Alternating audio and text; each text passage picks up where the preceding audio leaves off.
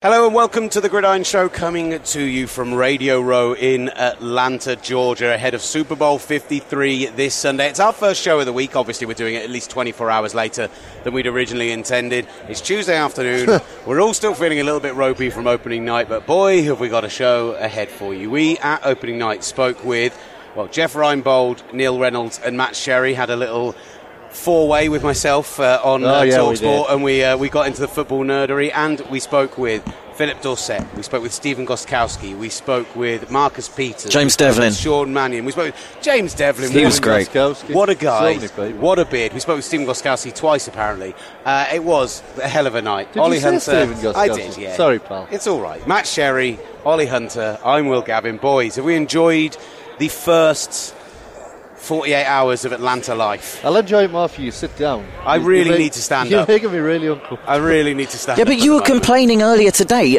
because you stood up for too long. I was saying to Ollie when we got back from uh, when we got back from opening night last night because we did the, the whole show. night. Opening night. because we did it uh, live on Talksport. We stood up at the desk the whole time, and I stupidly wore a t-shirt under my shirt, and it was really hot in that room, Yeah, and so I got quite hot. And my feet got quite tired. And so I got back here to Radio Row to do the last couple of hours of the Talksport show. And it was literally me and our social media maven, Dave Grimble, who is doing a stunning The, job. the by hardest way. working man the station's ever sent out here. That's One hundred percent. Hardest but slowest, so it's kind of 50 50. Hey, buddy, he only looked up when I said that. Of course he did. Uh, I came back, so it was only me and Grimble left on Radio Row. So I thought to myself, do you know what I'm going to do? I'm going to kick my shoes off, I'm going to lay back, I'm going to relax and do it. I'm, I'm not going to lie, my feet might have been a little bit pungent after the uh, the 17 hour day we'd had. And then I see walking down the middle a couple of uh, a female producers from the NFL that we know who shouted over and waved at us, and I was like, don't come over. Don't Sorry, come over, why- don't come why did you say come over." female? I did. Because I'm They could more be any. concerned, because I am more concerned about what women think about my stinky feet than men. I know that's probably a bad thing, but no, it's not you a know bad what? thing. I think it's absolutely bang on. Oh, that's fine. So I was terrified that they were going to actually come over and talk. So, so I kind of did this kind of I'm, I'm live on radio, but high thing rather than have any of the embarrassment of people realizing what a disgusting human. Could you broadcast live radio from the sleep pod in the media room? Of course, I could. That's what you should have done last night, pal. Oh, that would have been amazing. The, the, there is a nap pod in the media room. Oh, you'll have seen it on our social media. We did it off. Did you do anything on Gridiron? At Gridiron on Twitter? We did at We haven't done the Talksport. nap pod yet. The nap pod's on at Talksport on So Twitter. sorry, you haven't tackled a tackle thing. Instagram. You haven't tackled a tackle thing, and you haven't been in the nap pod. What, have- what are your social media lot doing? I have kicked. What you need is Grimble. I have kicked the best field goal that'll be kicked this week. So if people want to check out that gridiron, they'll find it. Oh, let's just let's just get this out there before you do. Jeff Reinebold wants you to turn up for training. He does. Fine. But- but- Oh, do you really want to go and play in the CFL as a kicker, though? I mean, you, you're much more involved as a special team in the CFL. Much more special teams. Only three downs. More opportunities More- for special teams. More opportunities to do things that you're not meant to do, like tackle. Come on, Gostkowski. Uh, by the way, now Grimble's got his headphones off. I think you should repeat the joke that you made earlier about him being the hardest man that Talksport has ever sent to the Super Bowl. And what's Said the- hardest working, but he might be physically the hardest as it well. could be both. Because yeah, we got a smile out of him. Yes, come on, we've won, we've won. Uh, right, so coming up in the show, we've got all that opening night stuff. We've just been Opening also night. speaking today with the likes of Jermichael Finley. We've had on Rob Ryan, Coach Rob Ryan, who, which I wasn't involved in that interview, but apparently it was a good one. Uh, I'm trying to think what else we've got coming up. We've got loads of good stuff. Ryan Leaf's coming up today, so that'll all be on tomorrow's show. Leafy. But for today, we're focusing Okay. purely on opening night. Follow us at Gridiron on Twitter throughout this week. Follow us on UK Gridiron on Instagram. We'll have Insta stories up. Josh working hard or hardly working, you decide, based on when you uh, have a look at the video. You decide. Uh, is there anything you guys want to chat about before we get into our opening night stuff? Atlanta's a bit scary. City very scary. The Super Bowl arena, which is basically everything in one place, is incredible. Yeah. From a The fan experience, 800,000 square feet this year. It is ludicrous how exciting it is down Opening there. night was was incredible as well. Yeah. Um, in the State Farm Arena, the Atlanta Hawks basketball arena. I, it's a bit unfortunate they're not at home because I'd like to have watched a game in there. They're literally they, they, Yeah. they're, they're on the road five straight games. It's been specifically scheduled so that they aren't playing during Super Bowl week, which I'm kind of surprised by. But I guess it's because all this stuff is connected. They're like, oh, if we suddenly invite Yeah. 45, 50,000 fans, no, it's not that big, it's a basketball arena. 20. 30,000 fans or whatever it is to come down for the basketball when you've already got everyone here for the fan experience and stuff. I get why, but it is a little disappointing. Very different to the major trek that we had to make for Golden State OKC and San Fran. Oh, what a treat that was. Though. but that was like what a treat that was when was. Durant was at OKC. As It well, was as well. What a day. Right, so here's our opening night spiel. Enjoy Opening it, and we'll have lots more content coming across the course of this week. Thank you for listening, I guess. Oh, and we'll finish as well with a Sky Bet chat. All of this still to come on the show. It's going to be great. Opening night. Opening night. Opening night. Delighted to be joined now at opening night and the madness that is with back backup quarterback of the Los Angeles Rams, Sean Mannion. Sean, uh, first of all, I mean, uh, the first impression as you came down that huge ramp into the State Farm Arena and greeted by 10,000 fans and 2,000 media, pretty mad. Yeah, no, it's uh, it's crazy. This is my first uh, time getting to go to the Super Bowl, so uh, I wasn't really sure what to expect. Um, you know, you hear you've heard that it's kind of a madhouse in here, and that's a little bit true. But um, you know, really, you're just here walking around. They got some fun stuff for you to do. I was just on, I guess, a Nickelodeon show, uh, so that'll be kind of funny. Um, but yeah, no, it's it's it's really pretty easy. Just go around, and answer questions. It's uh, it's not as crazy as they make it sound. You've got one of the, the craziest jobs because, in theory, you're not going to play on Sunday if everything goes right, and you know that is the way of it. But if it doesn't go right, if something happens and you end up going into the game, are you ready to know that you might? You know, we saw what Nick Foles did as a backup last year. That you are ready and prepared to go out there and potentially have to win a Super Bowl. Yeah, absolutely. And, uh, you know, I, I think kind of what you opened with, you know, that's not really the way that you look at it. You know, for you to be prepared, you don't look at it as in terms of, well, I'm not supposed to be playing. I don't want to be in any way offensive. Oh no no no no! I don't I don't mean it like that at all. But I think I'm just more speaking to like the mentality of um, kind of what you have to have is, you know, I'm always preparing as though I'm the one that's going to start the game and I'm the one that's going to play the whole game. And that way, if a circumstance does arise where I, I, I go into the game, you're not caught off guard and you haven't spent all week with the mentality of, well, I'm not supposed to be playing in this game. So that that's not really the approach you take. You really, you know, it sounds a little bit cliche, but you prepare all week like you're a starter. You know, that's the approach I've taken, you know, my whole career um, and and you know you're always you know you're you're one you're one hit away is really all it can take. So um, you know you always pre- prepare with that mindset of I'm I'm going to play this whole game, and and you don't really think of it in terms of well I, I I might not be playing. That that that's not really the approach you take to your preparation. Tell us a little bit about uh, Jared Goff, the guy you are backing up, because uh, he is someone who maybe yeah, first season struggled, second season really grew into the role, but this season, I think up to week 10, 11, so was very much in that MVP conversation. We were lucky enough to be there at the Coliseum for that Monday night football game against the Chiefs, which was one of the most ridiculous experiences of my For life. sure, And for sure. So tell us a little bit about how you've seen him grow over the last year or so. Well, he, uh, you know, he's he's grown tremendously. Um, you know, uh, we I, I played against Jared in college actually. uh, when he was at Cal, I was at Oregon State, so I, you know, I, I obviously knew him kind of a little bit. Um, and then getting to know him, you know, when he was drafted with the team, and um, you know, he, he he's grown a lot. You know, um, he's a great dude to, to show up for work with every day, and um, you know, that's the, that's the bottom line. Is you know, there, there's some long days at the facility, so you got to really enjoy who you're with, or it's going to be a grind. And luckily, you know, me, Jared, or you know, our other quarterback Brandon, we all get along great. It's a great environment to work in, and uh, you know, Jared's grown a lot. I think just the ownership, the command. You know, you can see when he's out there playing, he's just so decisive. There's no hesitation to the way he plays. Hundred percent, and it feels like the offense changed and adjusted after that, that rough spell. You came into those last couple of weeks against your divisional rivals, the Cardinals and the 49ers, running the ball better, a bit more heavy set lines. And do you know? I I mean, I, you can't give away too much, but are we going to see more of that run game coming in this weekend, or might we see Jared or you slinging the ball around? Well, you know, uh, we'll, we'll, see what happens, but um, you know, that's the the nice part about the Super Bowl is we you get an extra week to prepare. Um, you know, last week was a great great week of preparation for us, and now this week's really just about tightening up the screws on the game plan. Um, you know, I, I think you, you kind of hit it on the head that this you know those last few games of the season we really hit our stride, and we really um, you know we're kind of uh, just executing our, our game plan the way you know the way we know we can, um, and then really continued it. You know, we, we had a real tough game against Dallas and a really tough game against New Orleans. So you know, to really look at it and have you know a bunch of weeks in a row where we've really felt good about how we've been able to execute the game plan week to week. Um, you know, we're feeling in a, in a really good spot uh, coming into the Super Bowl. And as always on Super Bowl week, there's always those storylines, the things that people love to, to churn out and talk about. And the fact that Sean McVay is less than half of Bill Belichick's age is coming up already quite a lot. But for a guy who is only 32 years old, what do you see from Coach McVay? Well, he, uh, I think he's 33. His birthday was just the other day. Oh, it was. Yeah, it was. You're absolutely right. Yeah, no, I'm glad uh, you remembered. Yeah, That's no, no, than everyone on the team knew it was his birthday uh, about a week ago, so uh, that we're on it. But uh, no, he, um, he he's great, man. He's just such a smart guy, such a great communicator. Um, you know, he's someone that is easy for everyone to work with.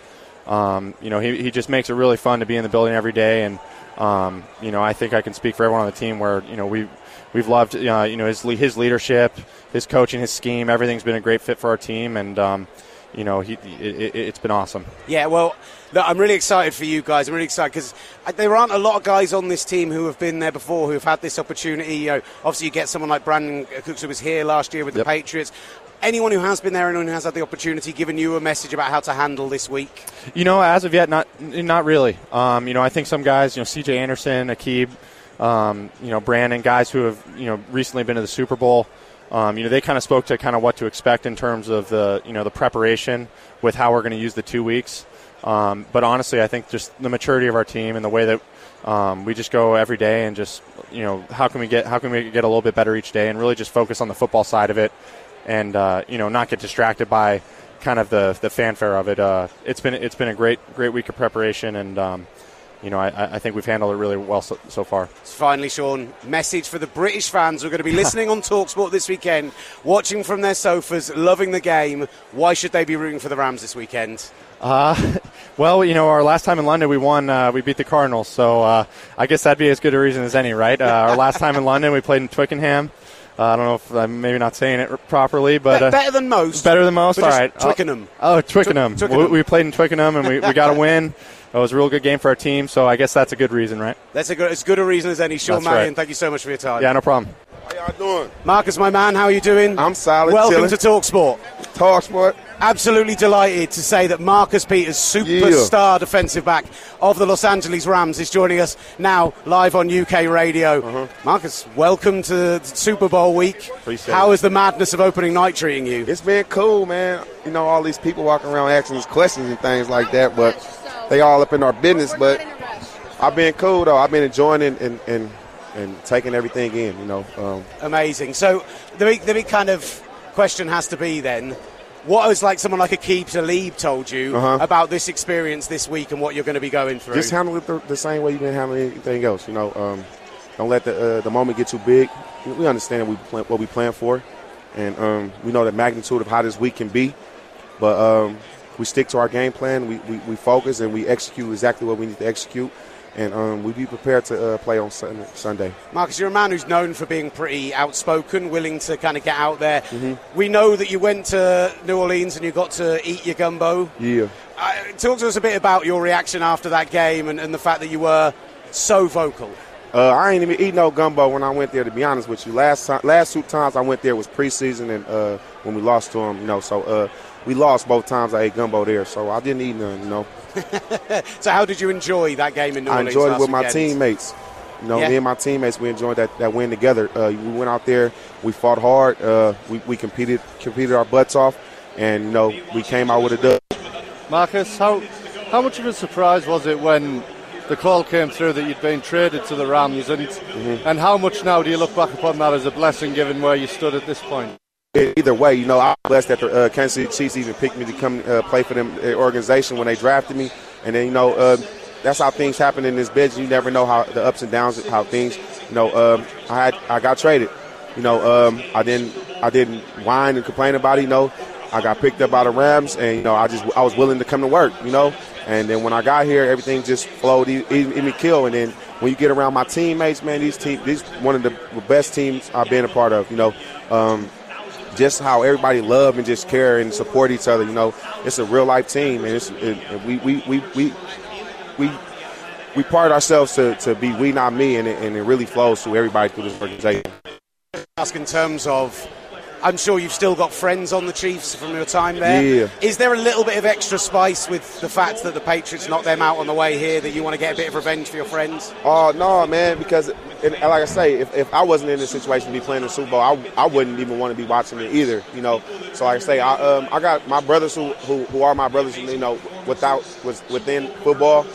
you know, uh, I talk to those guys and I, you know, regular conversation, you know, just check up on them, see how things go. Cause that that's a hard game to lose, you know. So um, you hold your head. I just tell them you hold your head up, and then you just move forward. And the same thing for me. They just be like, "Yo, go get go get the job done," you know. And that's just been the, the relationship I have with those guys up over there. It's been just real 100, I guess. You, you, you mentioned the family feel. At the head of the family is a 30 odd year old head coach in Sean McVay. 33. We, we, hear a lot about what he does with the offense. Uh-huh. What does he do on the defensive side? Everybody looks at Wade Phillips as almost like the head mm-hmm. coach of the defense, but how involved is Sean in this side as well?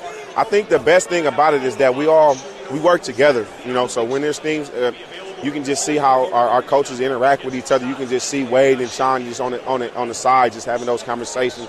You know, of, of, of, of, how you can get attacked, where you can get attacked, you know, from certain schemes of offenses throughout the whole year and all those things. And then, you know, just, just vice versa. You know, Wade can do the same thing, you know, help Sean out, you know, but I think our whole organization, our whole coaching staff, our, our, our whole, you know, my team, you know, just everybody just been getting it done and just been having been able to communicate very well, and I think that's what's been helping us. Just on the game itself, you're known as a cornerback who isn't frightened to take the odd risk. It's fair to say. Yeah.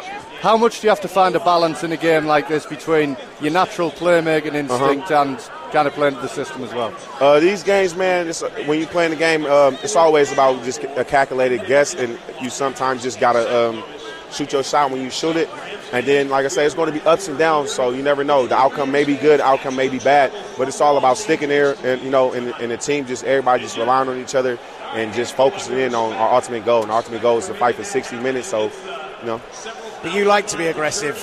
And it's fair to say in Wade Phillips, you've got yourself a defensive coordinator yeah. who likes to be aggressive. That's got to feel like a nice matchup to have uh-huh. for yourself. Yeah, I mean, we're just ready to play ball now. You know, it's getting down to the to the nitty gritty of things. You know, we know we have to go through these few little couple of days of just knocking some things out, but we have been preparing our, uh, our, our butts off, and I think we're going to be ready to go on Sunday. So, very final question for UK fans who are listening to the game on Talk Sport this uh-huh. Sunday night, who are watching on their sofas. Tell them why they should be rooting for the Rams. Hey, man, if you're in the UK, man, just first of all, the LA Rams love you guys, man. We appreciate all the support that you guys give our uh, our game, and um, we also come out there and play next year. So when y'all come, when we come out there, y'all come support and uh, just just be excited, man, for an excellent show, man. Marcus, really appreciate your time. Have a good game this Thank weekend. You. Appreciate you guys. Go Rams. Go Rams, baby.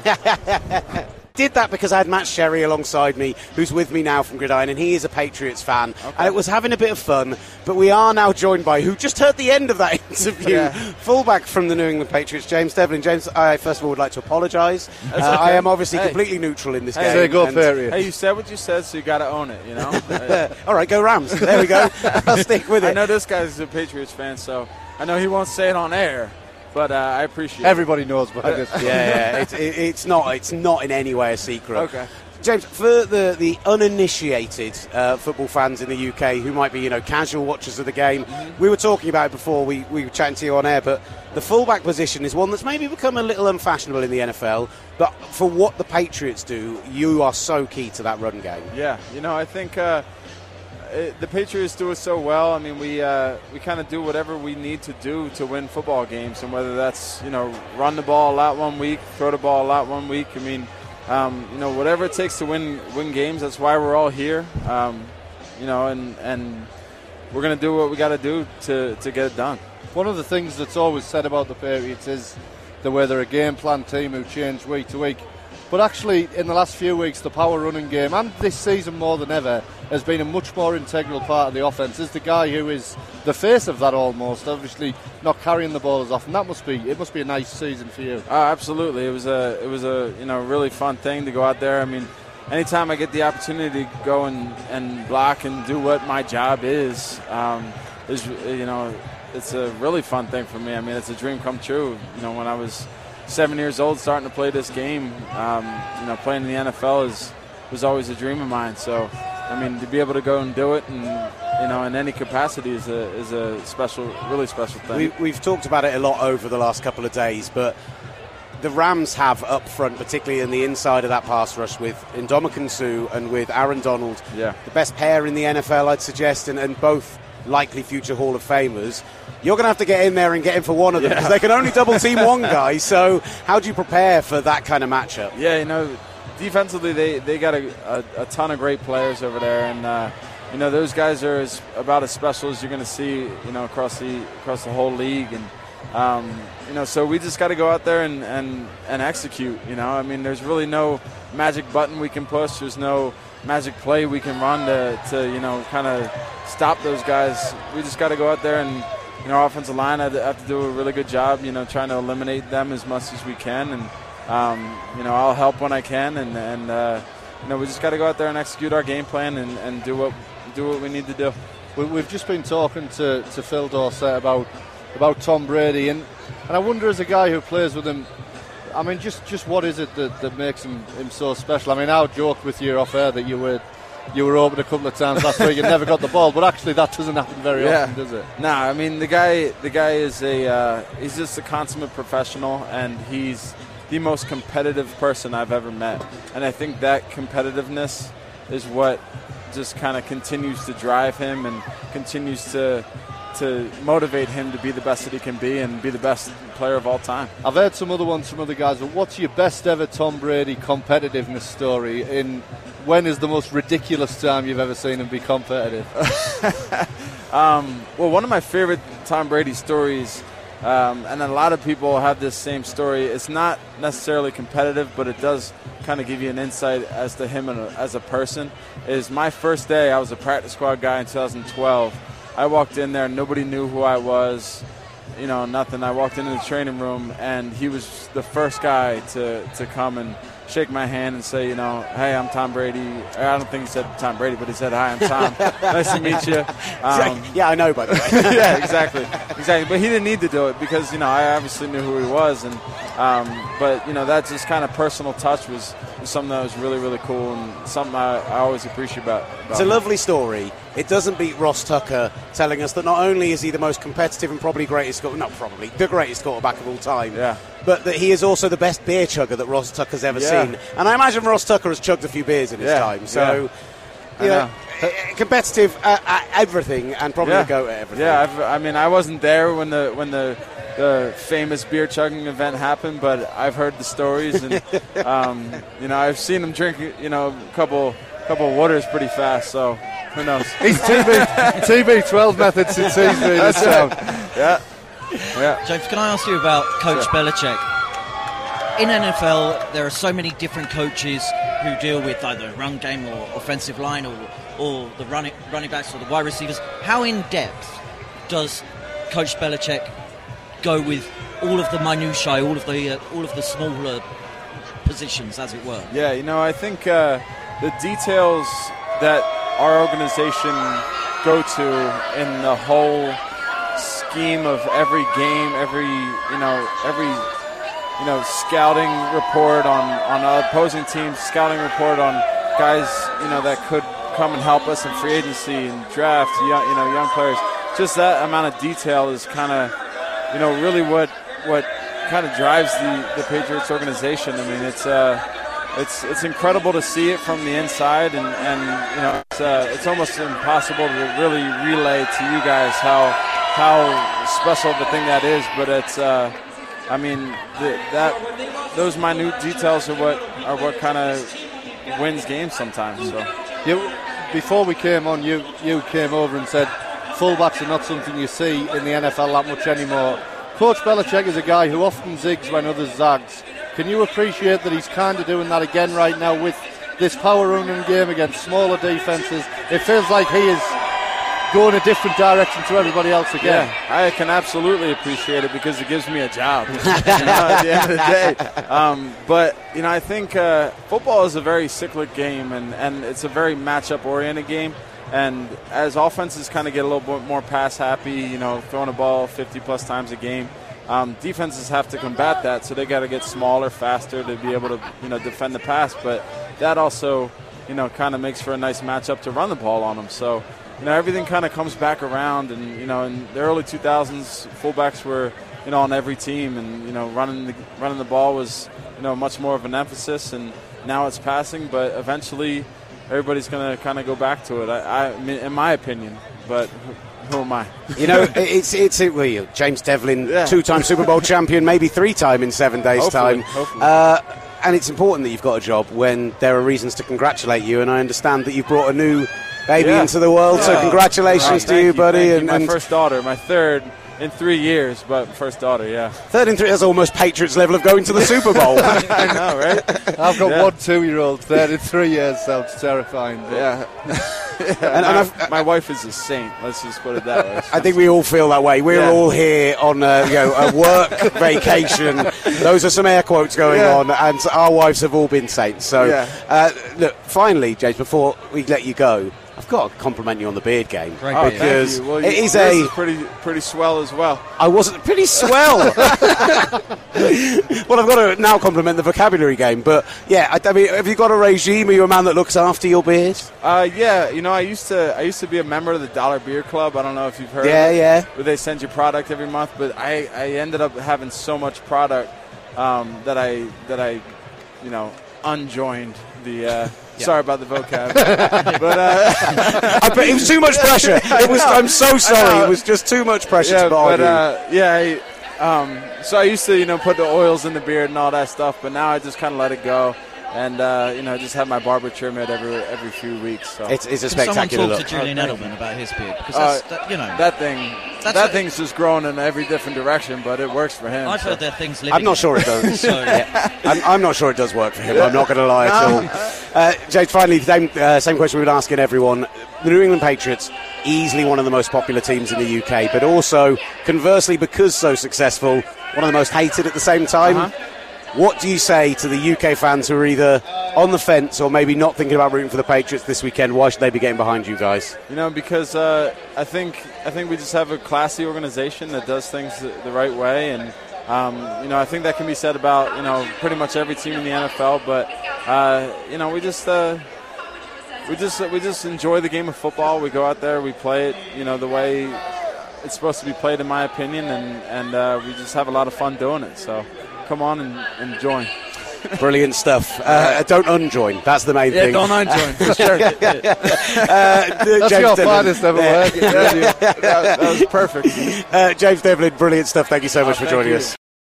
We've got Jeff Reinebold, of course, special teams coordinator extraordinaire, but analyst on Sky Sports, and Matt Sherry's with us as well.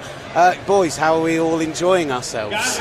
Outstanding. Outstanding. And I got to tell you, as a special teams coach, you never stop looking for talent. And I saw two talented young English kickers today. One kicked barefoot, but they were both right down the pipes. Less of the young Jeffrey. uh, but yeah, I, I did take the shoe off and give it a kick in. Um, uh, I am sort of enjoying.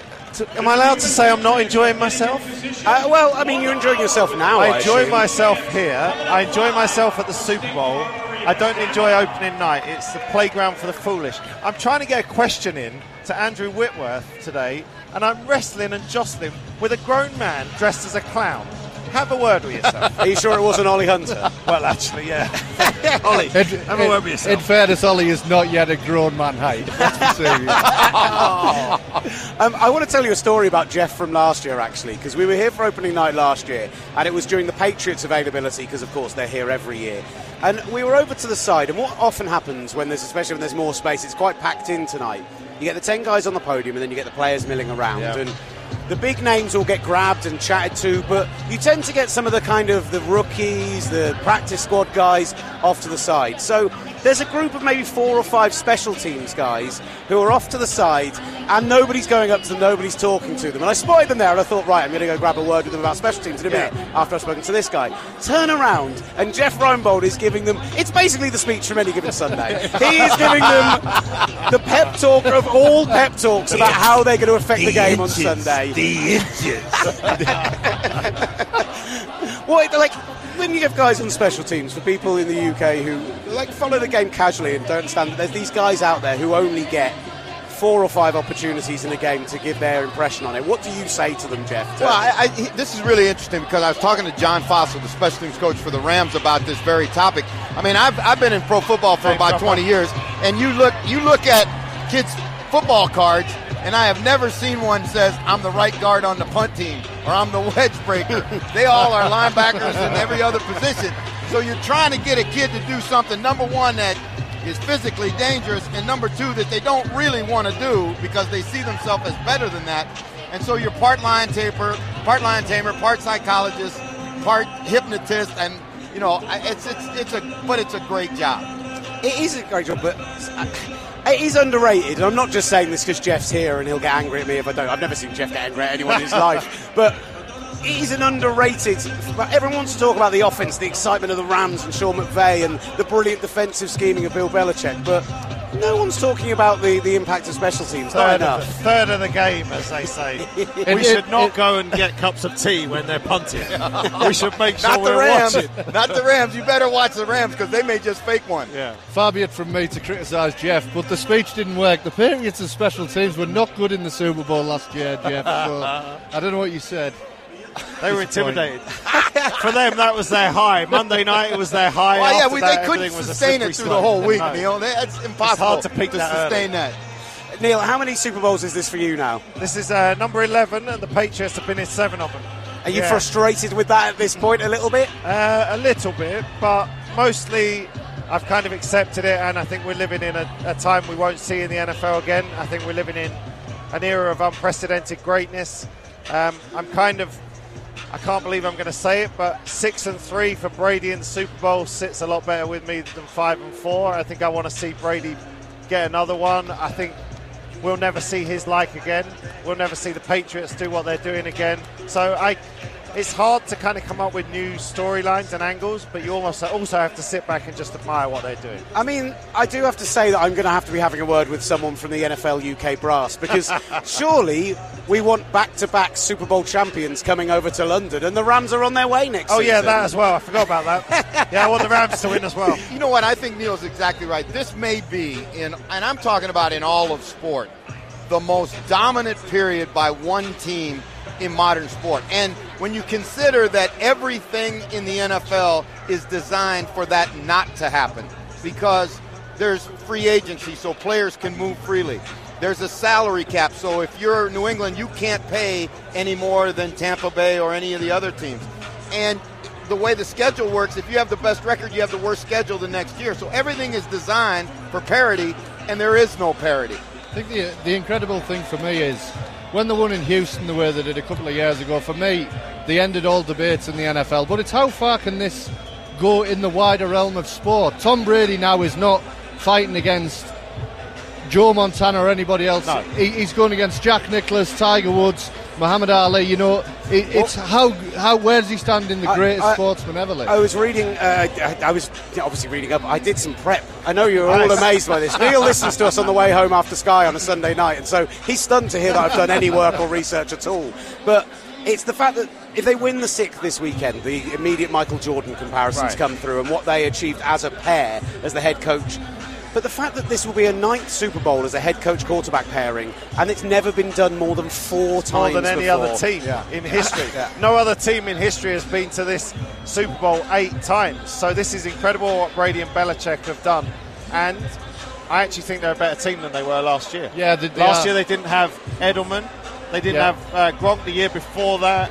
I feel like they were actually a better team. I, I think they're a more well-rounded team. Their defense last year was always it, it, it had great stats in terms of points given up, but it was always hanging on for dear life. This defense is a lot different under Brian Flores. It's a lot more aggressive, and really they're making life uncomfortable for opposition quarterbacks, which they haven't done at all in the last few years of this run. And we, we talked about that, Matt, after the championship games. We were on the phone and we're talking about how Belichick had a plan for Patrick Mahomes. And the only mm-hmm. stuff Mahomes really did in the championship game was kind of late in the down, improvising. Well, and oh, I'm not, you know, that's why I worry that Jared Goff maybe can't do the same there. I think it's going to be really, really interesting to see what they do put together because if you look at that defense, and I do agree with you, Matt, that, that they are better than they were last year. I think Stephon Gilmore's playing at a much higher level than he did last year.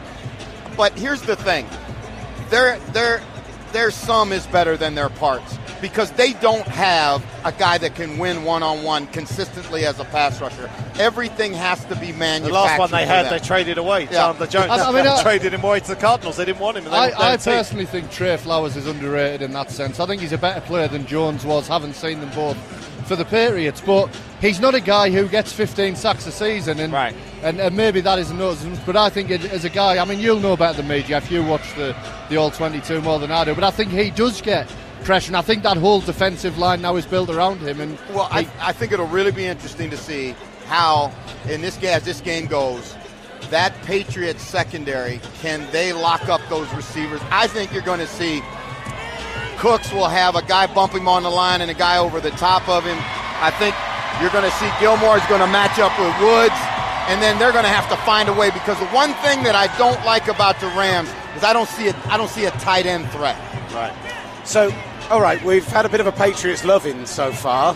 So, so why can the Rams win this game, guys? They've opened as favourites. Well, I mean, the classic, the classic, and this sounds like a cliche, but it is true. The classic way that Tom Brady has lost Super Bowls has been under pressure from teams that that even the Eagles last year in the Super Bowl, they only got the one sack right at the end, but they got pressure and they hit Brady quite a bit. The Giants did that in 2007. I, I think they did it in 2011, and we know all about Aaron Donald, disruptive. Now that's a real challenge as well because Brady gets the ball out of his hands so quickly. He's been hit three times the entire playoffs, no sacks. But if there's a difference maker who can take over a game, it's it's Aaron Donald. So for me, it's still it's such a it's always oh get pressure pressure on Brady. Well, any quarterback struggles with pressure, especially up the middle. But I do think it makes a difference. Neil, Neil, I think that's a great observation, and you now watch the Rams. Thanks, Jeff. So how do we? How, how do how do you match up? How do you match up so that he has to hold the ball? Well, you got to press. Yeah. So now you take Talib and you put him on Edelman. Excuse me. You're gonna you, you're gonna have to handle Dorsett with Peters, and then I think Nickell Robey is going to be that that that's the key one. Can they hold up with Hogan and White out of the backfield? Starting to kick off in the State Farm Arena, essentially just because on the giant screens above us and around the stadium, they've got some music going on, and we're watching kids dance, and that Brilliant. is making them pop and get into it more than anything that's happened with any of the players. So I'm liking it. It's a party atmosphere in the State Farm Arena. Uh, yeah, well, I mean, childlike would be the way to, to put it. And, but uh, yeah, I think he's a great dancer. I'll say that. Um, What about you? What, uh, where's your, what's your take on this? Oh, I- yeah, but that's not my job here. No, Jeff. I, I'm here you- to I know you're never shy with an opinion, so uh, I thought you were going to ask what his go-to dance move was. I do not have a go-to dance move. It's very dad dancing. Yeah, so I'm not going to lie. Uh, knock it. Look, my feeling on it is that it is going to be down to what you were just saying about the fact that Tom Brady has only been hit three times so far in these playoffs, not sacked, and that's not going up against any joke pass rush. That's going up against Joey Bosa, Melvin Ingram, Dee Ford, Chris Jones, Justin Houston, some of the best to do it over the last season, and still he's not been touched. And that's a combination of brilliant play from the big guys up front, but also the one thing that need, if people are watching the game at home on Sky whilst listening on Talk Sport, of course, just watch the minute movements in the pocket. It's that little, it's that little half a step Yeah. forward that means that the pass rush goes around behind him, you and talk it's about stunning. when you talk about those pass rushers, with the exception of one, they're all outside pass Mm-hmm. rushers. He's going to face two really good inside pass rushers. Yeah, but and, and that's the interesting point. One, the the big way the Patriots are better than last year is their offensive line is better. I think it's probably the best of five in the in the entire league. But people always talk about pressuring Brady up the middle and think you think the Rams have that formula. But I would argue the times he's actually lost is when he's had a pass rush that's good all the way across. It's it's up the middle, you notice it because that's when it gets in his face, but it's when you've also got the guys on the edge. So I think Dante Fowler is as important as any guy for the Rams in this game because uh, it's got to it's got to be a, a rush from all parts. That's over, just, yeah. just to be clear for that is Dante Fowler, who was on the Jacksonville Jaguars last year, who came out and right. We've just had the crowd absolutely go off again because yet again we're seeing Is the he New England Patriots walking in or heading down. It does feel a little bit like it. Ladies and gentlemen, Will Gavin. that would under- that would explain the booing. There's no denying it. Interesting, slightly different approach here, and this is something that the Patriots did back in that first Super Bowl. Earlier, we got a one-by-one introduction of Jared Goff, of Todd Gurley, of everyone. The New England Patriots coming out, Tom Brady and Rob Gronkowski leading the line, but they are just coming down the ramp as a team. And they were the first ones to really introduce that running out of the tunnel as a team because it always used to be was in individual. Houston. It was uh, Against that's the right. Carolina yeah, Panthers. because they wanted to just come out as a team, and Exactly. every other team has kind of followed that ever ever since. And you're never going to get them doing anything different now. All the while Belichick's there and Brady's at the helm. Is that a strong message, Jeff, you, as, a, as a coach, that that you know taking the eye out of the building? All Yeah, and I think that, that that is the thing that defines their legacy more than anything else. Is you have had some of the greatest players in the game play in that in that for that franchise, and they were all team guys. Tedy Bruschi, Willie McGinest, Tom Brady, Gronkowski, all team guys. That is the thing that fascinates me more than anything else about the Patriots is how they get these guys to sublimate their egos, which is hard to do when you're dealing with millionaires, and just win. The situation in the Pacific is worse than reported. The Japanese are planning something big. What's the target? Midway. From the director of Independence Day. A couple dozen planes against the whole Japanese fleet. We got the order to launch! Discover the incredible true story. Today we're going to be underdogs. Of the World War II battle. Good luck, boys. Fire! Midway. Download and keep now. Hazel Irvine here, and I'm at Mammoth Insurance in Leeds, where Kate has arranged an office chair race to fundraise for sport relief. And these riders have got their kit on. They are rearing to go. And they're off. Taking an early lead and smashing injustice right out of the park, it's Daphne from accounting riding the spreadsheet demon chair. Up comes Nina from HR on Beat Me and You're Fired, closely followed by Mark from marketing on the 9 to 5 chair. Even Javid from Health and Safety's at it, waving his clipboard like crazy. Go easy there, Javid. We don't want any injuries, fella. And from nowhere, it's Jenny on El Chero Loco, rolling right over poverty to cross the line first. And the crowd goes loco. Unbelievable. You can help change the world too. Just order your free fundraising pack at sportsrelief.com. Sports Relief. It's game on. This message was brought to you by ACAST. The next interview is Phillip Dorsett. Big Willie couldn't be bothered to do it, so he's asked me, Vic Reeves, friend of the show, to introduce him. Hey Phillip, talk from now, buddy. Let's start off with because obviously the thing you're going to be asked about constantly Mm. is working with Tom Brady at 41 years old. Yeah. He's still doing it at the very highest level. Definitely. Um, I mean, I get the question all the time, honestly. But uh, like you said, 41 years old. I mean, he's still Tom Brady. Um, obviously, I've only been playing with him for two years, but at the end of the day, he's the greatest quarterback to ever play the game. So, and I'm just blessed to be uh, be able to be playing with him. We often hear stories about when guys first come into the building, their first interaction Mm-hmm. with Tom Brady. What was it like the first time you met him and, and chatted to him? Um, when I first got traded there, I was in the I was in the training room, uh, waiting to get my physical, and he came right up to me and just introduced himself and said, "Hey, I'm Tom Brady." And I'm looking at him like, I mean, obviously I know who you are, but I didn't say it. I mean, obviously I introduced myself back, but that's just that just shows you the kind of guy he is. That must give you a, a relaxed feeling as soon as you walk into mm. a new building when it's a, probably the greatest quarterback of all time. He's mm. straight over to, to introduce himself. Yeah, definitely. Um, when I first when I first got there, I mean, I honestly getting traded, I didn't know, I didn't know what to think. I mean, you hear all your rumors, you hear everything about it, but I mean, when, as soon as I got there, I felt like I was home. It was a it was a relaxed feeling because the team is like family, and um, everybody welcomed me with open arms. Trent Brown spoke about those rumours and, and how different it is in the building to the outside perception.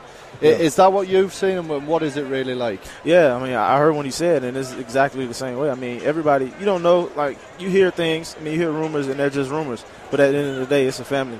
Um, we all we all love one- another, and uh, and if we didn't, I don't think we would be in the this situation we're in right now because we all play for one another. It's been an interesting season for you. Obviously, you were you were heavily involved early on. Then Josh came in, and maybe your snaps reduced a bit. But then, obviously, with Josh going back out again, you've taken on a, a really significant role again. We saw the big touchdown pass in uh, catch in, in Kansas City. It, it must be nice to be performing at this time of year and performing well.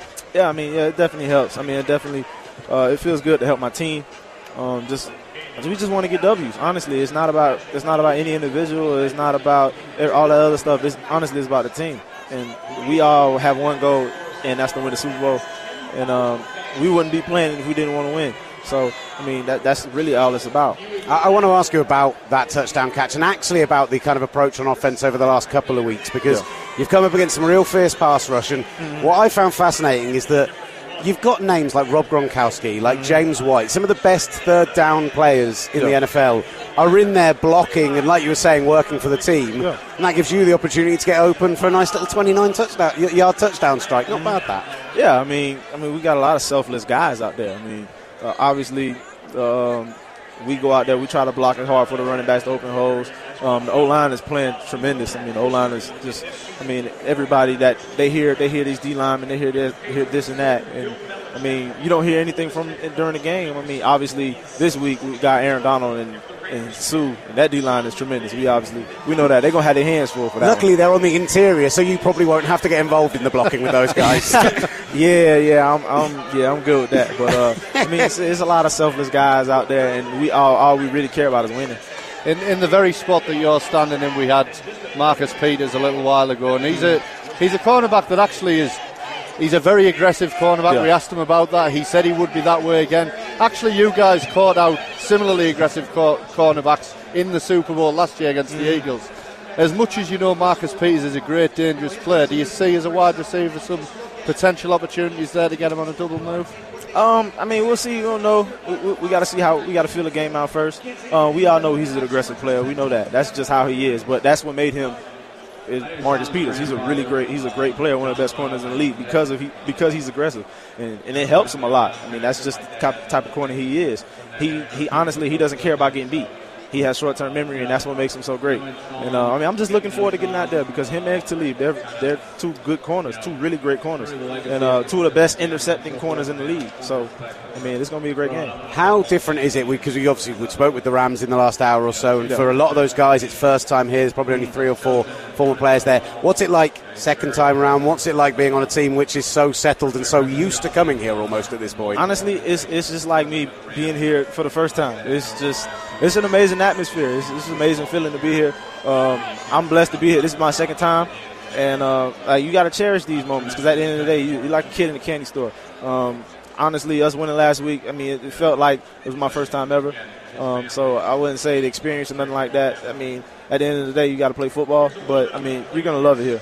You must see some of the, the other guys in the locker room mention your second time, obviously disappointing end last year. You must look at the rings of the other guys in the locker room and think, I want me one of those.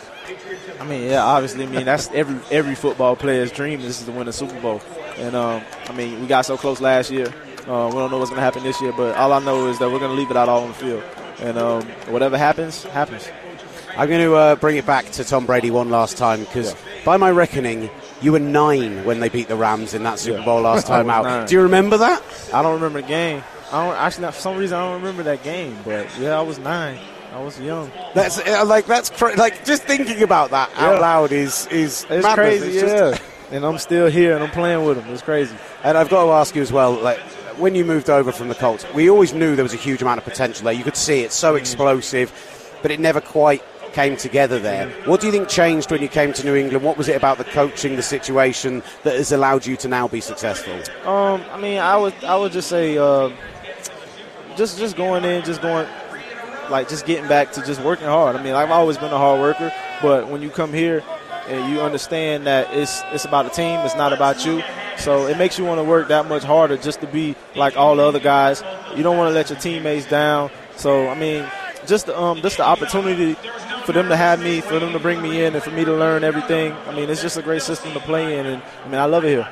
The Patriots are by far one of the most popular teams in the UK with the growth over the last 10 or 11 years since we started getting games out there. Unsurprisingly, the success over that time has meant they're really popular. Yeah. But actually, it also makes them one of the most hated teams in a weird way because they're so successful. So, for those fans who are either sitting on the fence Yeah. or maybe thinking, oh, I don't want to see the Patriots win it again, Mm. what's your message to UK fans to root for the Patriots on Sunday? Uh, I mean, every every in every movie there's got to be a bad guy.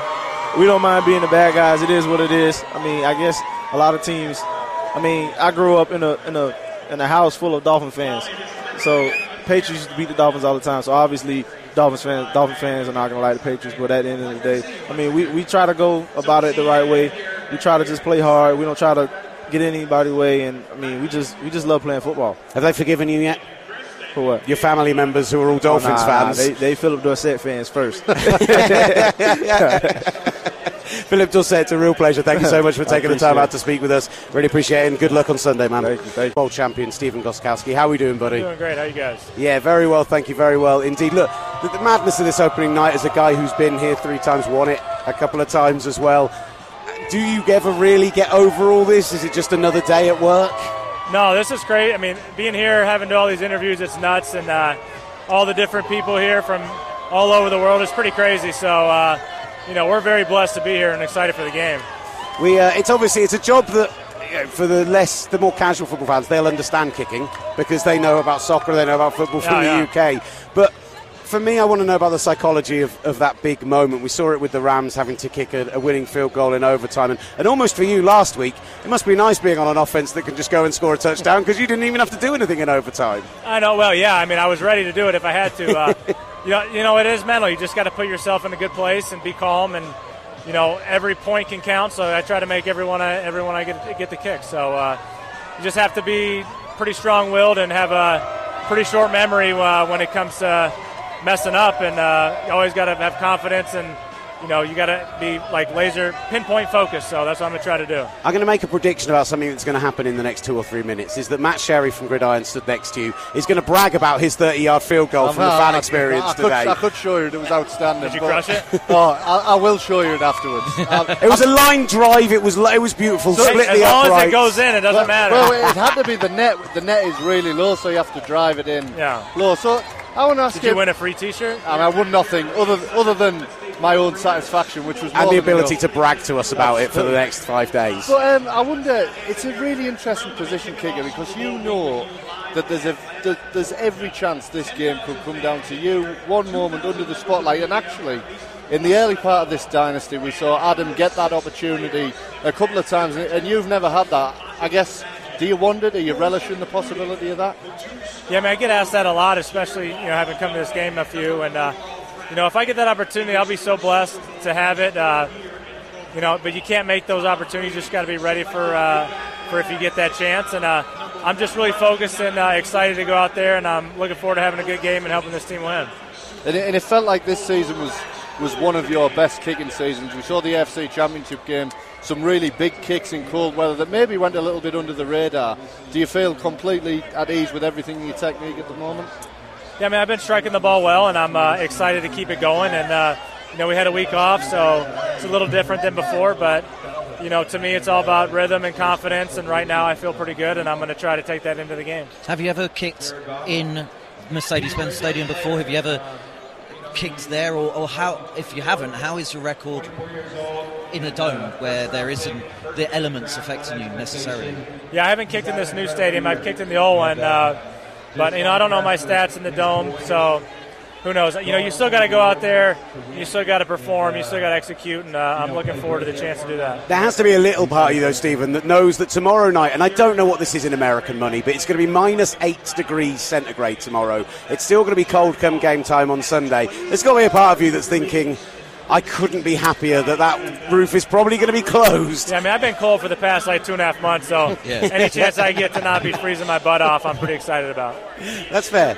That's fair. Uh, if it does, if it does come down to, it, if you know that, and we've seen it with obviously Adam Vinatieri, the the man who preceded you at the, the Patriots, that it, these games tend to be tight with New England. They tend to win Super Bowls by a single score, and we've had to see them go out a couple of times and literally kick a game-winning field goal. So if it comes down to it, two-minute drill, you know it's on the 20, you're down two, whatever it might be. How do you, in that moment, just quieten everything and get ready for what could be coming?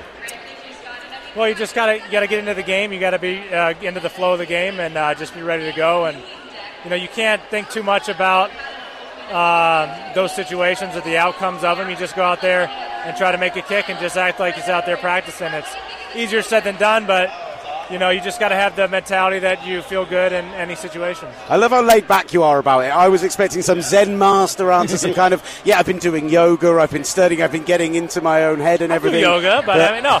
I mean, honestly, like you can't create your own situations.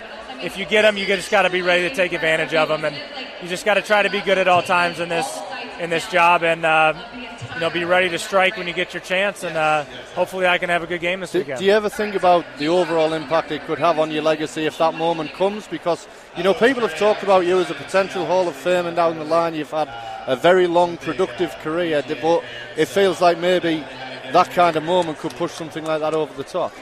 Well, I don't think about those things. I'm just very excited for the opportunity. I mean, I get a chance to go out there and play in the Super Bowl, and if we win, I get a chance to be a world champion again, and and uh, and that's all I'm really focused on.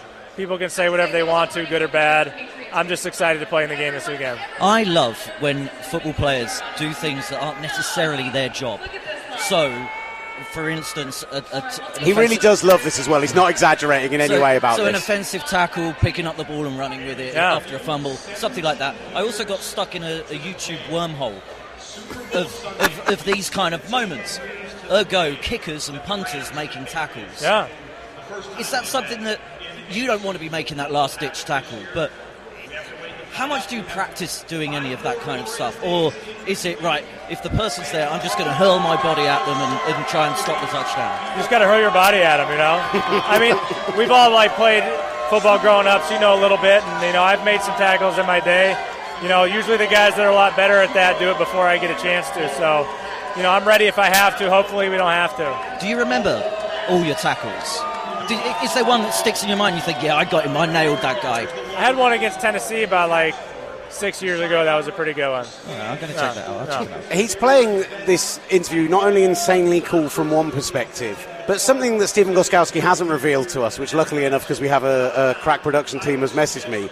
Happy birthday, Hey, Stephen thanks, Gostkowski. Oh. Appreciate it. Uh, so, thank you to Sam back in the studio for reminding us. You know, But someone gave me a cupcake earlier, but I think they had licked some of the icing, so I didn't eat it. Oh God, yeah. I, Good idea, don't I, I wouldn't touch any of the food you get handed No, no, around not at Radio all. Row or here. So, do you get? Are you going to get any kind of opportunity uh, to, to celebrate in any way? What would you What would you do normally if you? I guess for you being a Patriots Roll in the kicker, yeah, for, for being a I'm Patriots kicker, you probably. No, my wife and kids got me gifts and a cake. You know, I might, you know, have a drink and then go to bed. You know, nothing, Awesome. nothing great. Stephen, we really appreciate you All right. coming out and speaking Appreciate with us, man. Thank Have you. a good one and good luck for Sunday. guys. Stephen Gostkowski joining us, New England Patriots kicker, back on Radio Roll at Super Radio Roll. I'll try that again, shall I? Back You're on a roll, Will. You're on a roll on Radio Row, Will. Look, technically at this point we've been on air for three hours or something. Not that this hasn't been taped earlier to pull back the curtain, but um, I am, you know, maybe feeling a bit jet lagged. Maybe it's been a long day already. That other voice that you hear joining me now at Radio Row in Atlanta is uh, former NFL lineman and now podcast and media mogul. You'll recognise his voice from our coverage from Westwood One on Sunday Night Football. Ross Tucker, how are you doing, sir? I am doing fantastic. You have an awesome beard. That is very kind. I mean, yours is coming through. I was so noticing I'm this so this I'm year. kind of a beard guy now. My wife likes it, so I'm just going because I don't really care. So I'm just going with it. So now I notice beards for the first time, and your beard, it's just so orange. it's true. It's not. It's so orange, and actually, right now, it's pretty well groomed. Like I'm quite pleased with myself at how it's looking at the moment. I'd like it a bit longer, but I, you know, I'm. It's it's looking pretty good. I'm not going to lie. There's very few things I'm proud of in life, but this is the one thing that I'm. It, it looks beard. great, man. I, yeah, I, I would, I, w- I- I would roll with it forever. Are you an oil user? Do you use like? No, I don't even know what that is. I pe- pe- people people have been telling me about that. I don't I don't know anything about it yet. So I, I go with the beard oil once every three days. I have a hog hair brush that I use to comb it out after I've conditioned and washed it. Being a ginger, you get quite dry skin, so I have to use a special shampoo on it. That's the level you've got to get to, Ross. When you get to that level, you know you're a beard. No, I've heard that about the dry skin, and I've heard that about the beard oil. What does the oil do? Uh, it moisturizes it, keeps it nice and glossy. It's like it's it's a beautiful thing, honestly. You, you know, you shampoo your hair, you got to oil your beard. Got it. Yeah, I Gotta see. do it. I haven't gotten to that point At, yet. at your length, you want to use a balm rather than an oil, idea. An oil will make your skin greasy. You'll end up breaking out in spots. You'll look like you're 12, 13 again. okay, so I It's- want a balm. Yeah, a, a balm. I've got. I tell you what, I've got one back at the Airbnb. I'll bring it in tomorrow. You can pop by. Would you rent a have house here? little- Yeah, yeah. That's uh, much cheaper than getting one of the media hotels. Wow, that's smart. That's the way to do it. Uh, we, you know, maybe in one of the more salubrious areas of town, but otherwise it's uh, it's fine. What does that mean? I don't even know that word. A, a bit sketchy. This is what you Salubrious. Get. Yeah, this is what you get when you come on with the Brits. Ross Sketchy, Tucker. dude. Yeah. I'm going to use that. So- nobody will know. Nobody in America will even Yeah. know what that is. I'll be like, yeah, you should probably look it up. just, just look it up. It's fine. you should probably Google it. Uh, Before we talk about the game and the madness that is uh, is Super Bowl week, what is my front page story, Doc? Okay, so you're going to appreciate this because you are a true journalist and, and radio host. See, he knows me so well. So, so there's a couple guys eh, from where I'm from that got laid off. They were sports writers in Pennsylvania. They started a business where it's stories for hire, right? So think of anything you would want to have a story written for. A small business uh, in lieu of an obituary. Like, I, I'll, so the example I give is my wife and I, no, my sister and I, I should say, we bought one. Uh, that's not one and the same person, Yeah, right, no, no. Uh, we bought one for my mom for Mother's Day. So what they do is they're professional journalists, right? So they interview you. Takes like ten minutes. Got five quotes from me about my mom. Five quotes from my sister. Then he writes the story, sends it to you. I'm telling you guys, my mom bawled, like bawled, because you print it out, you frame it, give it to her, and like for her to read quotes from her kids that were it's, it's not even coming from us right? It's not like we wrote it. It's it, it it's it looks like the front page. Here here's one that what it looks like. It looks like the front page of a newspaper. I mean, that does look so, great. so I- you print that out 16 by 20 and you give it to them and they absolutely That's great. love it. And Well, so i've been telling people for right now valentine's day That's a great is idea. valentine's day big in london in, I mean, in you okay Yeah, absolutely. I mean, the fact that we're away for nine days in the run up to Valentine's Day means that you've got to make a big gesture the week that you're back, because otherwise, you know, where's my stuff from America? Where's my Yeah. stuff from your time away? So everyone listening, go to myfrontpagestory.com. Like, picture how your wife feels when you write her a note or at the bottom of a card you sign it with like a couple nice sentences. Babe, I just can't tell you how much I love you and appreciate you. This is he's, he's way captured my voice perfectly. Th- th- this is way better, and it takes 10 minutes, and somebody else actually writes it for you. You print it out, you frame it, you give it to her. I guarantee your wife cries. Happy tears. Or your girlfriend, or your fiance, or whatever. MyFrontPageStory.com. I don't know if they've sold any in, in the UK yet, Well- so you could be the first one in the UK to actually do this. Will they do one for my wife and one for my girlfriend?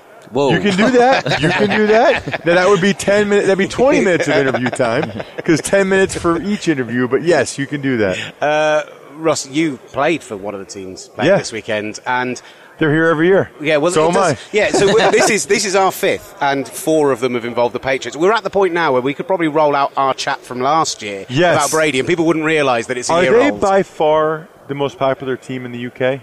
I think they're right up there. They're top three, top four. Yeah. I think there, there, else? there are a few teams that are really popular from uh, the uh, initial explosion of the NFL in the 80s when it was really popular. Niners? The, the Niners, the Bears, Fins. the Dolphins Yeah. are pretty popular. And then when you get the modern era, like the last 10 years, when we started having games over in the UK, so the Patriots, but there's a lot of Seahawks fans because of their kind of boom during that period. And there's that kind of British thing, the underdog thing. The Raiders always do quite well as well because it's a kind of punk rock, Yeah. kind of, you know, bad Yes, boys element yes, to it. So, yes. like, Tattoos. Yeah, exactly. So, but the Patriots are. I, I wouldn't be that surprised if they were number one, but they're definitely top three. They're definitely right up there. But they're also the problem is, is it's a bit like Sir Alex Ferguson's Manchester United team. If you're a soccer guy from the 90s and, and noughties, they are the most supported team.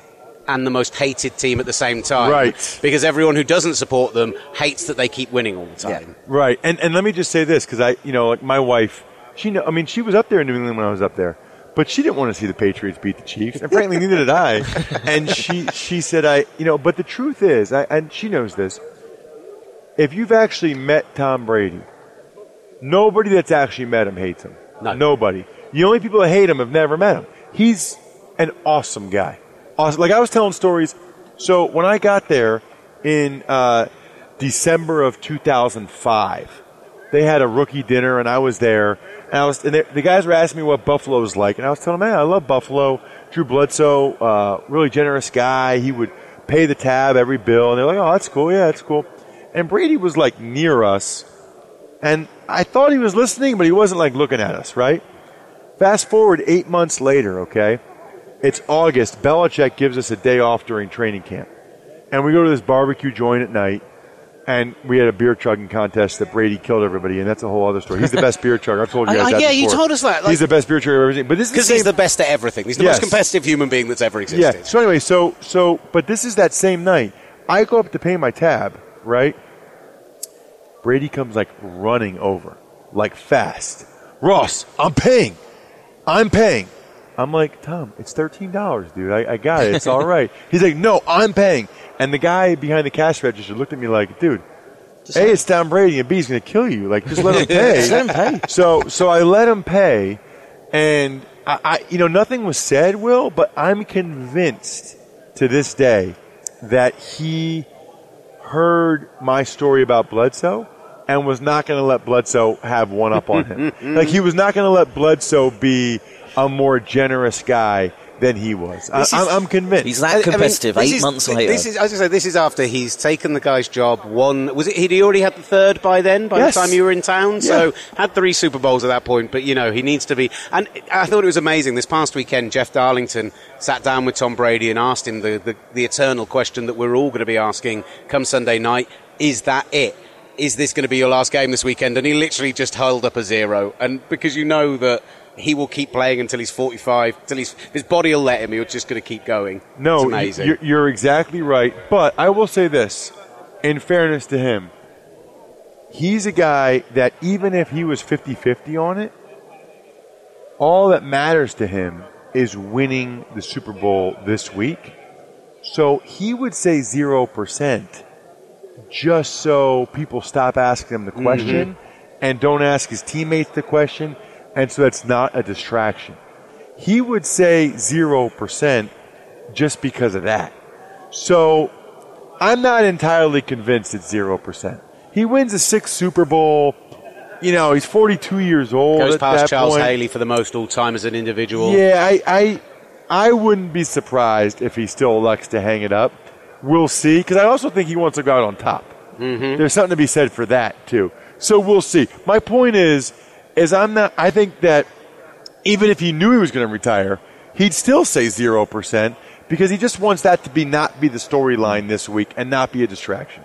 We've not actually managed to get into any football nerdy stuff yet. It's going to be happening, I'm sure, as the week continues. But I do want to ask, as a guy who played on the interior of the line, with Ndamukong Suh and Aaron Donald on the opposite side, and there's this idea that with Tom Brady, if you can get pressure to him up the middle, that's the way to stop him. To not be sacked in the first two weeks of the playoffs when you faced off with that Chargers line and then that Chiefs pass rush, where the pass rush was really all that defense has, is it Tom Brady and his amazing movement of the pocket and everything else, or actually has this O line made some incredible jump up that maybe people weren't expecting? The O line has gotten better. Brady's the best there's ever been at pocket movement and getting rid of the ball quickly. They have the best offensive line coach I ever had out of my nine offensive line coaches in the NFL. Best one I ever had, Dante Scarnecchia. He makes difference, but they're just smarter. You know what I mean? Like, well, think about in that game in overtime. He would have Gronk as the wing on one side, James White or another running back as the wing on the other side, and they would chip Dee Ford and Justin Houston on their way out. So initially, you had seven guys blocking, and that's all the offensive tackle needs is just to chip those guys a little bit. All any offensive lineman needs is just a little bit of help. Because once you know what that help is, you can play off of that. And that's why they're so good. And meanwhile, the Chiefs are man to man on Edelman and Gronk. Mm-hmm. What are we doing? what galaxy is this where you're man to man on Edelman and Gronk? That makes no sense whatsoever and drives me bananas. Like Belichick takes away Tyreek Hill, double teams him the whole game. Meanwhile, overtime, third and ten, three times, you'd be man to man on Edelman and Gronk. Who do you think Tom Brady's going to throw the ball to? What What are we talking it, it particularly frustrates me when you talked about those guys being on the outside, when you talk about Gronk and, and James White out there chipping, is that for me, they are two of the best third down weapons in the entire of the NFL, let alone on that team. And yet, on third and long, you're putting those guys in chipping. And so, as a defense, you've got to go, well, who are they, else are they going to throw it to? Probably Julian Edelman. We should probably at least double him. Just, it, astounds it's, me. it- it's crazy. Now, I will say this to your point about Aaron Donald and Suh. You know, the fact that those guys are both in the inside, it makes it tough to double both of them. Like, like you can, it's called a B gap insert, okay? So you can slide the line one way, usually to Aaron Donald, and when anybody here slide the line, that's usually the center is going to help that guard, right? So there was guys when I played, Sapp, uh, Tommie Harris, I don't remember him from the Bears, like, we were sliding to him. Then the other guy should be one on one. But what you can do is you can have the running back run through the B gap. The B gap is the gap between the guard and the tackle. You wanted to nerd out. Where, Oh, I'm always we're ready. nerding I- out. Okay, I was so ready the, for the, this. The B gap is the gap between the guard and the tackle, right? So if I'm right guard and I've got Suh as a three technique, which is on my outside shoulder, I can set his inside number because if he tries to go on my outside, I know the running back's going to run through and try to break his ribs or at least pop his hip. So I don't need to set in the middle of him. I can sit on the inside, make sure I don't get beat inside, make sure I'm stressed out and firm. Because if he takes the outside edge, doink, here comes the running back. Hmm. So the Patriots might do a B gap insert. They might do a full turn, which means the tackle is part of the slide. There's a bunch of things you can do. Let's put it this way Aaron Donald's not wrecking this game. Okay? Because Belichick's not going to let him wreck the game. He's going to ensure that if they get beat, it's going to have to be Dante Fowler or Are- Suh or somebody Are there else. not players who are so transcendent? Because Aaron Donald's a guy who, what, he's in five years in the NFL, and we're talking about him as a future Hall of Famer already. I think a lot of people believe Suh is as well a Hall of Famer, and He's a little more interesting debate, Suh is, but yeah. But my point being is that are there not players who are so transcendent that you can try anything you want against them and they're going to figure out a way to get past you? Or is the coaching that good that actually I they can nullify? I think Donald is the best interior rusher against double teams I've ever seen. He's that good with his movement and his hands, but he's going against some guys that really know how to double team and know how to do it. Yeah, that, I mean that that the, the matchup is really going to be. I think the team that runs the ball more effectively will win. I also think that matchup, Suh. I don't think they're going to let Aaron Donald get one on ones, but Suh and his one on ones has to win them. Has to, at least push the guard back into Brady's lap. Something. I'm excited. I'm excited for in the trenches. I'm almost disappointed. We have got the most phenomenal commentary position this year because we're in the stands, but at the 50 yard line, really good spot in the. But actually, I re- last year we were behind the the end zone and actually being able to watch what was happening in the trenches Yes. every snap. I love it. It's like watching coaches film. Mm. I get really excited about stuff like that. But you know, we'll just have to do deal with being in. The, at the 50 yard line Yeah, the it's a Bowl, rough you know. life. Oh, it is It's tough. a rough life. It really I'm taking this back just like I took my card back too, in case I don't run out. MyFrontPageStory.com. You guys are awesome. I love being on the UK. I told you guys this all the time. You know, I came over and did the um, uh, Titans Chargers game with the two point attempt at the end, Yep, and then after the game, I went to was it Green Man Pub? The Green Man, yeah, yeah. I on went, to, I hill, went to the Green Man up on the hill with a bunch of my listeners, Ross Tucker Football Podcast. You guys are unbelievable. This one girl was from Poland. Her husband's a big Steelers fan. She learned English by her husband making her listen to my podcast. That's- she said to me, she said. I hated it. I hated your voice. I hated it. But now I can speak English. Now I'm good at it. I was like, uh, okay, I think that's good. Does that mean she speaks Thank like you. though? Is that the problem, or? oh, yeah, she does. I don't know, maybe. uh, Ross, it's always a real pleasure. Thank you so much for you guys joining us. are, And- are the most fun guys here. I love hanging out with you guys. Right, so let's check the latest odds now ahead of Super Bowl 53 with our friends at Sky Bet. And Jacob, I wish you were here on Radio Row, Jacob. I'm very sad. Uh, they, why aren't they sending you out here? What is this? I know. I wish I was there too, but we've got to. Uh, well, we've got to be getting the odds out and getting everyone's requester bets out, I suppose. So someone's got to stick behind. Maybe, maybe next year. Who'd be doing the Rabs? um, it's fair. It's fair, buddy. Um, Jacob, let's start off with. I want to know early in the week because when they after the matchups finished last Sunday, the line opened kind of at the Vegas line, as it were, with the Rams as minus one. And I would tell anyone who would listen to me that expect that to swing to the Patriots by game time to at least a field goal. So where's the money going early, and, and have we seen any early movement? Absolutely. As soon as the line went out, everybody was straight in on the Patriots. Whether that was because we just seen them one as they were the later game. That could have been it. There was obviously two very close games, and we've seen the line move throughout the week as people have kind of got a lot of money into the Patriots, and they're now sat at minus two and a half. So it, we knew it was going to be close either way. You looked at all four teams, and I couldn't really see a matchup between any of the four that was bigger than a field goal. But uh, early money has gone for the Patriots. It's about a 60 40 split for the Patriots. As we've had a few people now start to get back on the Rams now that they're a be- bigger price. So the Rams are at 11 to 10, Patriots at 8 to 11, and the total points line sat at 56 points. That's the the points line is crazy high. I was reading it's the highest ever in Super Bowl history. So uh, amazed, uh, like we're expecting points, points, points galore. Um, there are there are some boosts going on for the game as well, unsurprisingly.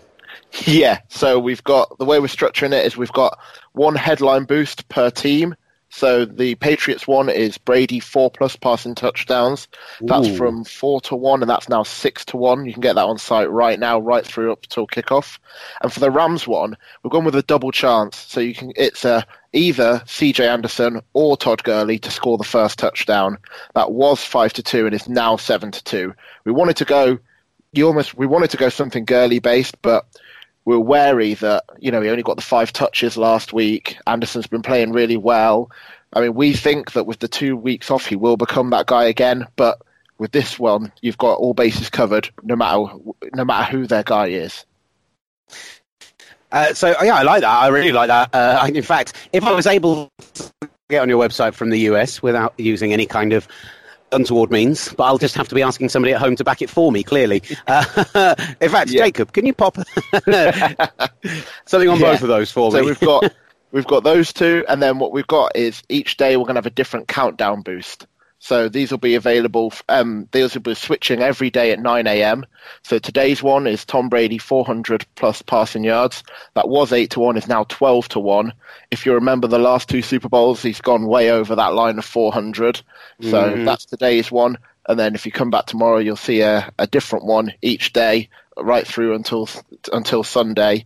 And then on the day, we're going to have three double up boosts leading up till kickoff throughout the evening for, for I think about an hour and a half each, leading up till kickoff. So lots of stuff on site there for you to for you to check out.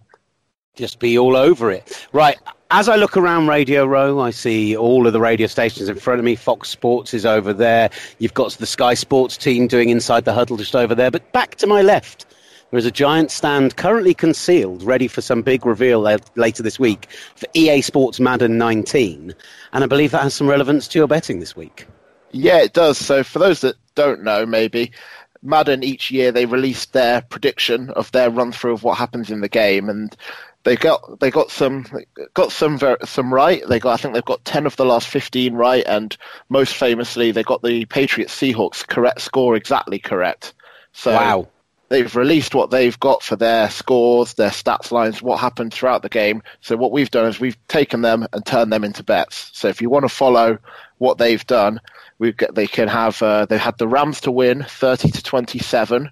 So you can back that correct score at hundred to one. They had Aaron Donald with a breakout game of four sacks. So you can get four or more at sixteen to one. They had James White with 45 rushing yards, 55 receiving yards, and to score a touchdown. So you can get him to do that or better at 12 to 1. They had both Brady and Goff getting two touchdowns and one interception each, so you can get that at seven to one. And there's there's plenty more for you to for you to get at there as well. Brilliant. It's, I love how creative you guys get during Super Bowl week. So that's fantastic. Well, we're going to be chatting later in the week to really nail down our thoughts on the line, on the game, and where we think it's going to go. And obviously, by that point, after I've spoken to many players and experts, I'm going to be very informed and in no way flip flopping like I always do on Super Bowl week. Uh, so, Jacob, for now, thank you so much for your time. Of course, as always, uh, over 18s only, full terms and conditions at skybet.com. And please do gamble responsibly. Jacob, thank you so much for your time. Thank you very much.